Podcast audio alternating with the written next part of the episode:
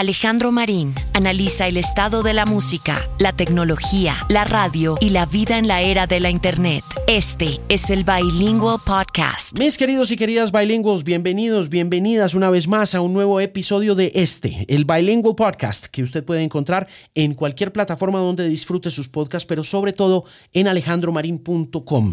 Mi invitado para esta conversación, el episodio número ciento ochenta del podcast, va a servir para dos cosas. La primera, para pulir el inglés un poco, eso espero. Si usted no necesita pulir el inglés, perfecto, muy bien por usted. Si necesita pulirlo y descubrir nuevas palabras, creo que ha llegado al lugar que es. Y la segunda, por supuesto, para que descubra nueva música, para que conozca a una super banda de nuestro tiempo. Mi invitado se llama Eric Burton y es el cantante de los Black Pumas, que venían para Bogotá antes de que cayera la pandemia y estuvieron nominados a Mejor Nuevo Artista por su álbum debut, que se lanzó hace ya casi un año de manera independiente y que tomó al mundo por sorpresa con una mezcla de soul y funk y con dos tipos de experiencia profesional. Por un lado, el productor y multiinstrumentalista Adrián Quesada, que fue ganador del premio Grammy en dos mil diez por su trabajo El Existential con su banda Grupo Fantasma. Había estado nominado un par de años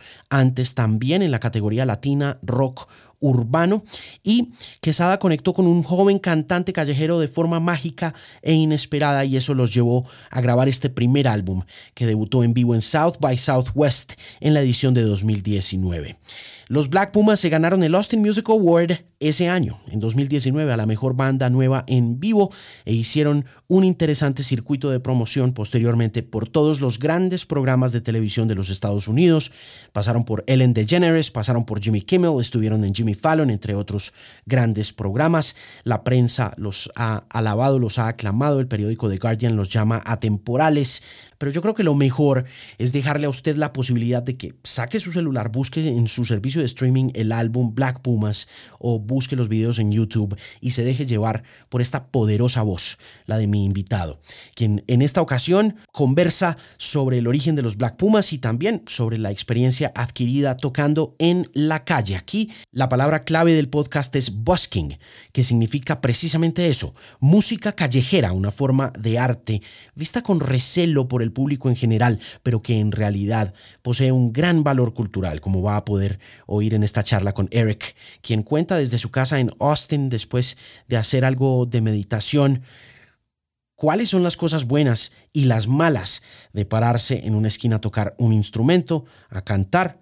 o a hacer las dos cosas al tiempo, como lo hacía él antes de llegar a trabajar con Adrián Quesada. También conversa Eric Burton sobre la percepción que se tiene de los músicos callejeros a nivel internacional y lo equivocada que puede estar esa percepción en muchas ocasiones, sobre el arte de contar canciones de otros para perfeccionar las propias también, y sin convertirse en un bufón urbano, que es otro término que creo que vale la pena que tenga usted en cuenta en esta conversación si alcanza a oírla completa. La palabra jester es clave en esta charla. Eric habla también sobre esa mágica conexión entre latinos y negros que se vive en los Estados Unidos desde el origen del hip hop y que se ve reavivada por este dueto maravilloso de músicos y de productores, y en general conversa sobre aquellas canciones que componen este tremendo disco debut que, repito, vale la pena que usted tenga entre sus favoritos porque es sin duda una joya del soul de nuestros tiempos. Hoy mi invitado es un músico y un maravilloso ser humano al que cogí, como decía hace un rato, en la cuarentena luego de una sesión de meditación en Austin, Texas. Se llama Eric Burton. Es mi invitado muy especial a esta conversación con los Black Pumas en el episodio número ciento ochenta del Bilingual Podcast.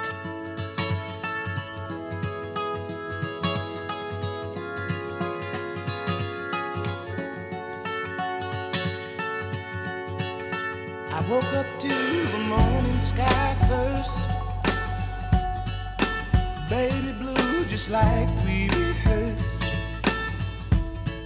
When I get up off this ground, I shake leaves back down to the brown, brown, brown, brown, till I'm clean.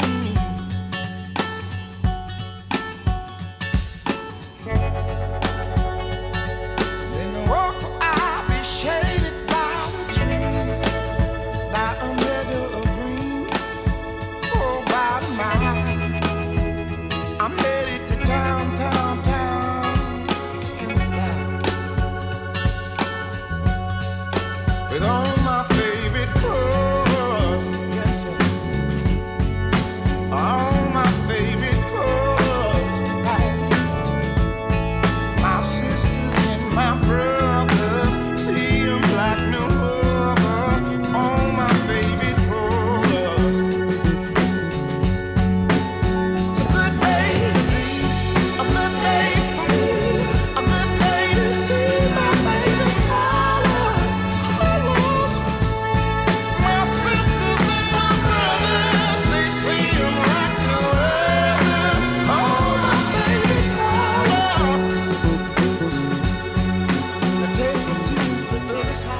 Hi, Eric. How you doing?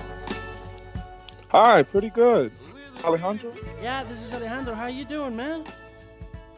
Not bad. I just kind of, uh, I've been resting, and I just got out of a, a meditation. I was doing some breath work today, so I'm feeling uh, pretty good.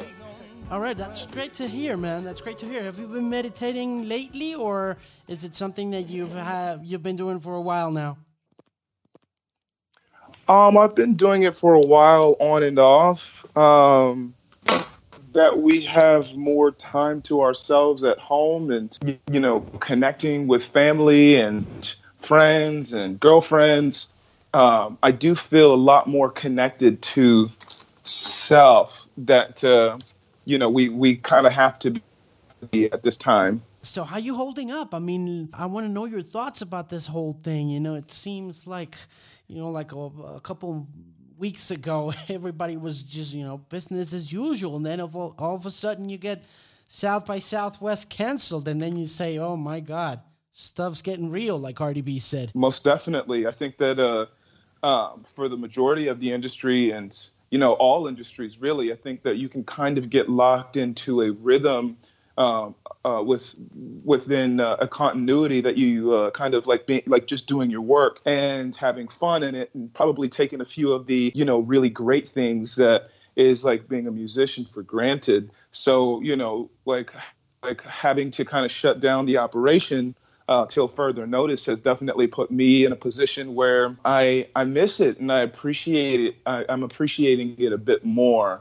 that uh, I'm taking very seriously, just keeping my own uh, balance and taking care of myself, and so that, uh, you know, as we're able to continue, we can kind of go full throttle. But yeah, it's kind of crazy, man. We have a lot of friends here who, you know, a lot of people missing out on work. You know, bands who aren't doing as well as some of the others. You know, a lot of people are uh, really being hit hard with it. But uh, one of the things that uh, I'm happy about is just the community. You know, Austin's got a great community of musicians and support that I think that, uh, you know, people are taking care of them themselves and their neighbors well enough to, you know, kind of hold space. So, uh, you know, we'll see. I think uh, everything is up in the air, and we're just trying to, uh, I'm just trying to remain in the eye of the storm, you know what I mean? Trusting that it will pass. Cool. So you remain optimistic?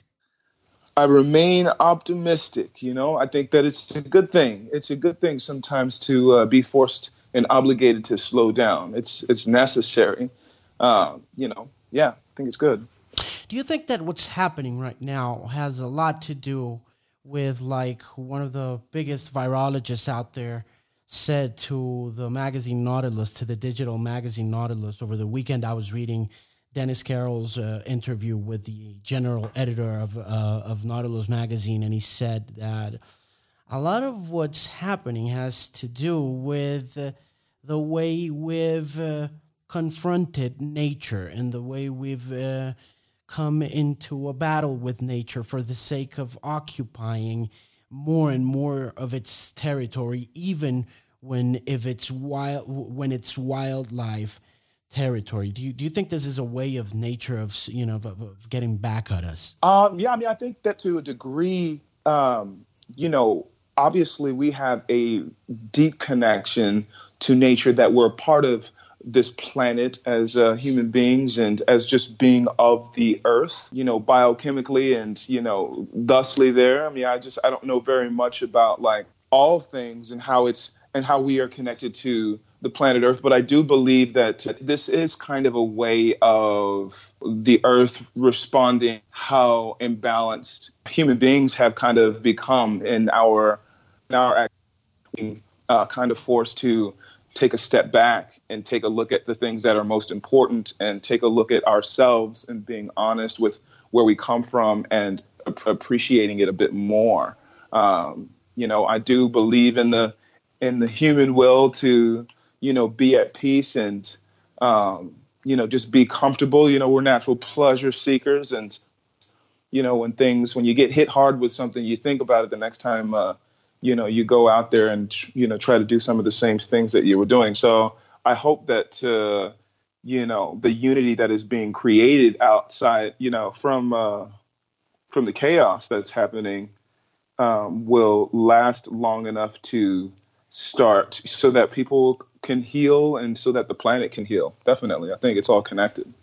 Erica, how do you think this is going to impact your career as a member of the Black Pumas and uh, as a member of a new generation of musicians who was uh, who were brought up in in in scarcity because of the way the recorded music business just kind of reorganized itself around streaming and stopped, you know, giving ownership uh, a certain kind of value that that was so meaningful for the bottom line of musicians back in the seventies, eighties, and nineties.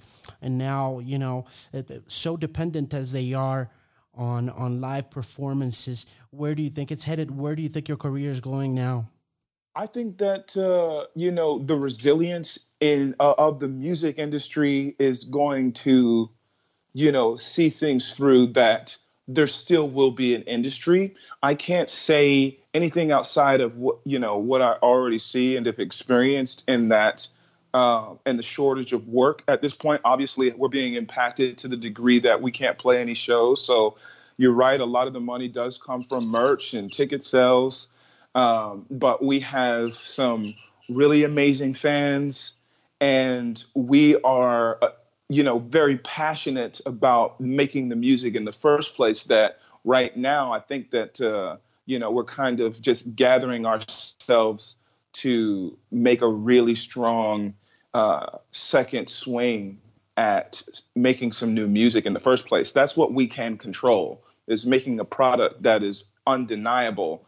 And I think that the industry will take care of the rest. Tell me a bit about the story of how you guys came together and how you created the band. It was amazing to me to see how you sold out the show that you were going to perform here in Colombia, South America, in less than a day, you know.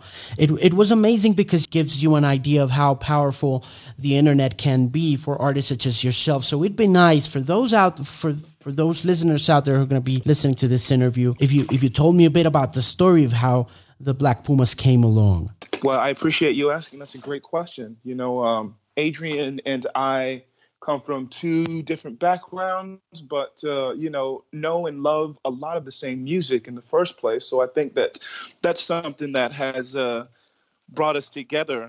Um, you know, I was uh, traveling from uh, California as a busking musician with a couple of music uh, musicians with me, going up the, you know, hitting every major state and city up the West Coast and then back down to Austin, where I was trying to conceptualize a solo album, you know, of songs that I had written ten to fifteen, you know, like not actually not not fifteen years because I've only been playing. Let's see, I've only been playing for eleven years. So like taking the songs that I had been that I'd been writing for ten and eleven years, you know, across the country to then end up in Austin to to meet Adrian, who had a stash of Uh, you know, some soul material, some uh, music instrumentals that he was working on uh, that I don't think that he necessarily had a specific uh, direction of what he, you know, what kind of music he wanted the genre to be reflective of.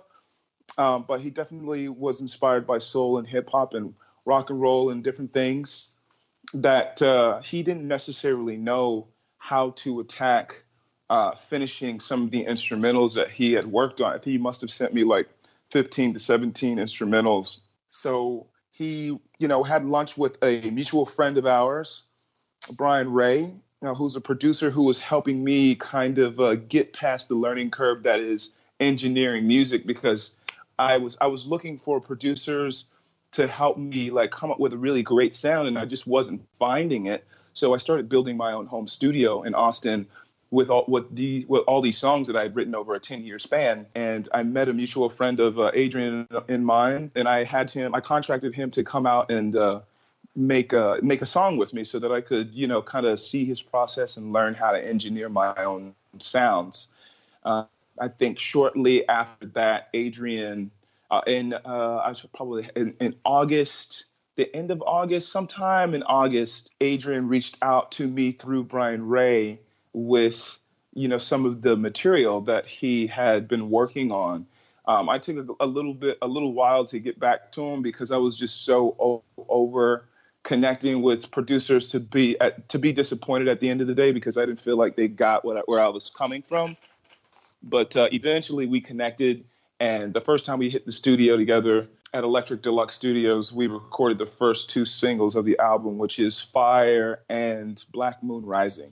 It's amazing to see Latinos and Blacks getting together again and causing a bit of a commotion in the in the music industry with this with this debut album. You know, it it it it reminds me a bit about what took place in New York when hip hop started. You know, it's it's amazing. Most definitely, man. I mean, I think that uh, you know, I I was born in Los Angeles, California, anyway, so you know, I'm heavily influenced by the Latin culture to a degree at a young age in the first place. Um, like my family's very artistically inclined and, you know, kind of eclectic in their listening, that I was able to kind of relate to Adrián too. You know, I could hear him, hear how big a fan he was in hip hop. Um, but I could, I could also kind of feel and, you know, kind of hear some of, some of the, some of the Latin flavor in there as well. And I really appreciated that, because it just kind of, you know, reminded me of home to a degree. I feel like to a major degree, we kind of come from similar places um, in that. But uh, but yeah, I would I would definitely agree with you. It's been it's been amazing to, like, when you find somebody you just click with, man, you know, white, black, Puerto Rican, Asian, it doesn't matter what race they are. It's just it's going to come together in a very enchanting way. And I think that that was that was what happened when I uh, first met Adrián. So you're busking the streets of the United States, and then you get together. What kind of music were you playing in the streets? I was playing a lot of folk music, man. I was into a lot of, uh, you know, like Neil Young. You know, I was listening to Bob Dylan. I really liked the storytelling. I was listening to the Beatles. I played uh, one of my favorite songs to play uh, was a, was an Otis Redding tune, uh, Sitting on the Dock of the Bay. And then, for the most part, I probably knew like four or five covers for a long, long time. And I pretty much used the busking as a songwriting tool. I would go out and I would just songwrite and see what people would uh, respond to, and just play that over and over. And because I was playing with uh, different people in the band, and we would share, you know, the uh, the cash flow, it wouldn't matter if I knew a bunch of covers or not. I would let the other guy play the thirty covers that he knew, and I would write music and play my own songs. And like I, I just I knew a few covers, and then I'd help him. I'd sing and sing back back up on some of the covers that he was doing. But like just a few songs that I had that were really great on the road for me was uh, Tracy Chapman's Fast Car. I did uh, Otis Redding, Sitting on Dock of the Bay, and just a kind of a slew of other folk, just American rock and roll a little bit. But just I never really had more than like five or six songs um, that I knew covers. It was me,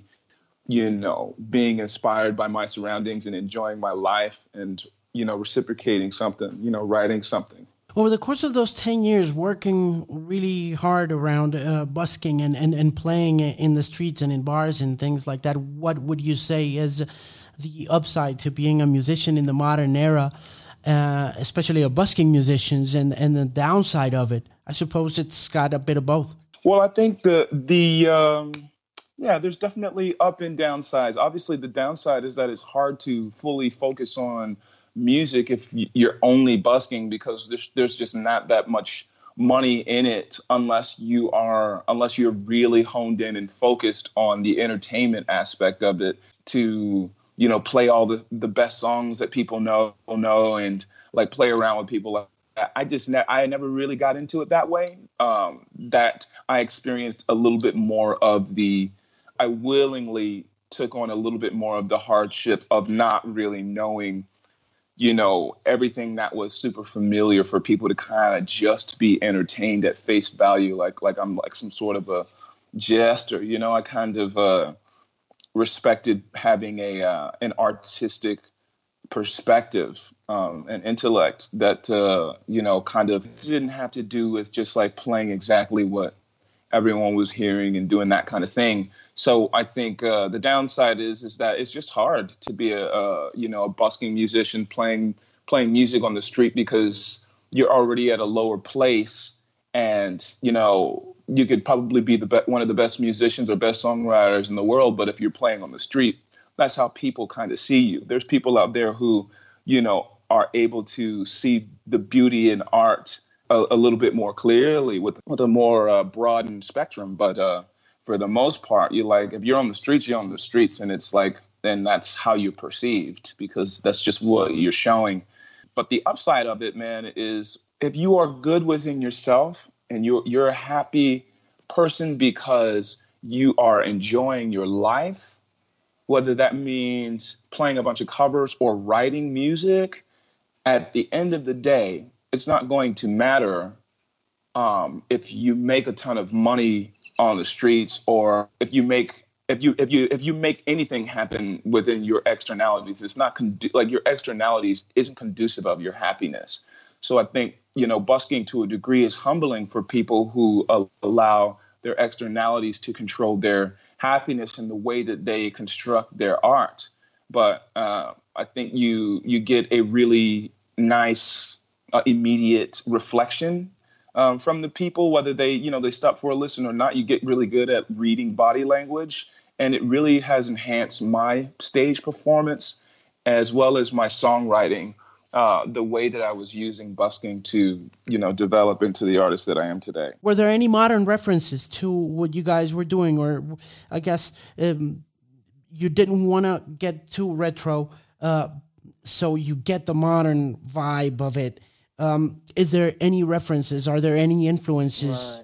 Right. None in particular. I know uh, Adrián was listening to a lot of Ghostface Killer and maybe a bit of Temptations when he first started working on the, uh, the the instrumentation of the album. And uh, I was just like, I'm just, you know, listening. I'm, I'm all over the place. I do a lot of referencing of a lot of people and and, and try and try to make it to, to the point where I'm just, I'm like, I'm singing to my own voice. I'm seeing what colors that different artists use that sound good with me. And so, you know, as far as vocally, I was definitely inspired by, I have to tell you, like, coming from playing folk music and guitar by myself all the time, it was kind of uh, it was a challenge for me to to step into a band, uh, you know, um, to the band element and bring that that it's like a a lot more of a powerful thing. So I was like, man, I can't like be. I don't think that uh, my soft soul voice, my soft soul folk, neo soul kind of style is going to, you know, bring this to justice. And, uh, you know, I listened to a lot of Wilson Pickett. I listened to a lot of Otis Redding. I listened to a ton of Al Green. Um, and on the other, on the flip side, I listened to, like, I love the Beatles. I love Neil Young. I love the songwriting of, uh, uh, and Oh, and I like I love the swagger of, uh, you know, Jimi Hendrix, you know, so all these things kind of like for me, you know, kind of make me who I am um, while still like while still having a voice of well, honoring the voice that I have that is mine, you know, um, but I'm not sure what Adrián was thinking about. I, I think that one of the biggest things that he says is that he wanted to acknowledge that, like, making a soul album, but also acknowledge that, you know, acknowledge that hip hop happened. You know, some people make soul music to be immediately reflective of what it sounded like in the sixties and the seventies. Uh, but it's two thousand twenty and, you know, hip hop happened. And so a lot of that stuff has been, you know, kind of kind of referenced and elevated. So we wanted to uh, make sure that we were being um True to that, true to true to uh, the times in that, in the evolution of, of uh, soul music. I've seen it everywhere that, you know, Rolling Stone calls you a psychedelic band, and you go on Wikipedia and they, they call you a psychedelic band. And we've mentioned so many other things regarding soul and, and folk. We've talked about Bob Dylan. We've talked about Neil Young. We've talked about Sitting on the Dock of the Bay. All those kinds of, of beautiful songs from the sixties. But you haven't mentioned anything about psychedelia. Are you close to it? Do you feel okay with that moniker? The fact that, you know, we, we in the media are so prone to kind of labeling bands when when in fact what you get out of the speakers when you listen to the Black Pumas is so different. You know, it it, it may sound psychedelic at times, but it, to me it would be really hard to put you into that box. Yeah, most definitely. I mean, there's some elements there, but I don't think that there is enough to uh, like actually call us psychedelic bands. You know, some of us m- might have uh, taken a couple of doses here and there, but I don't I don't think that the music is necessarily reflective of uh, a psychedelic band. You know, I mean, I I'd always kind of enjoyed the the swagger of a Jimi Hendrix, but I don't necessarily think that we're doing anything like that or anything else. I mean, if, if there's any references to it, it's it's it's it's very subtle, and it's more of a kind of a like an alternative soul, like kind of modern thing. It's just modern art, man. Yeah. You know, I I don't I don't I don't know how to put, put a finger on it, but but I do accept what people say and what, what they think about it. It's like I've always make art to, you know, allow people to have some space to let me know what they think it is. All right, all right. Listen, beautiful album once again. You know, it's great to talk to you. Thank you very much for taking the time. I look forward to seeing you perform pretty soon. I know the dates got postponed for Latin America, but I sure as heck hope everything goes back to at least a little bit of normal, uh, especially for music uh, fans such as myself who really get a kick out of seeing a great band perform live, a beautiful album such as yours. Muchas gracias, Alejandro. Que tenga buen día, hermano. Thank you very much, man. Gracias, hermano. Un abrazo, Eric. Muchas gracias. Y say Thanks, hello man. To Adrian. Bye-bye. I will. Goodbye.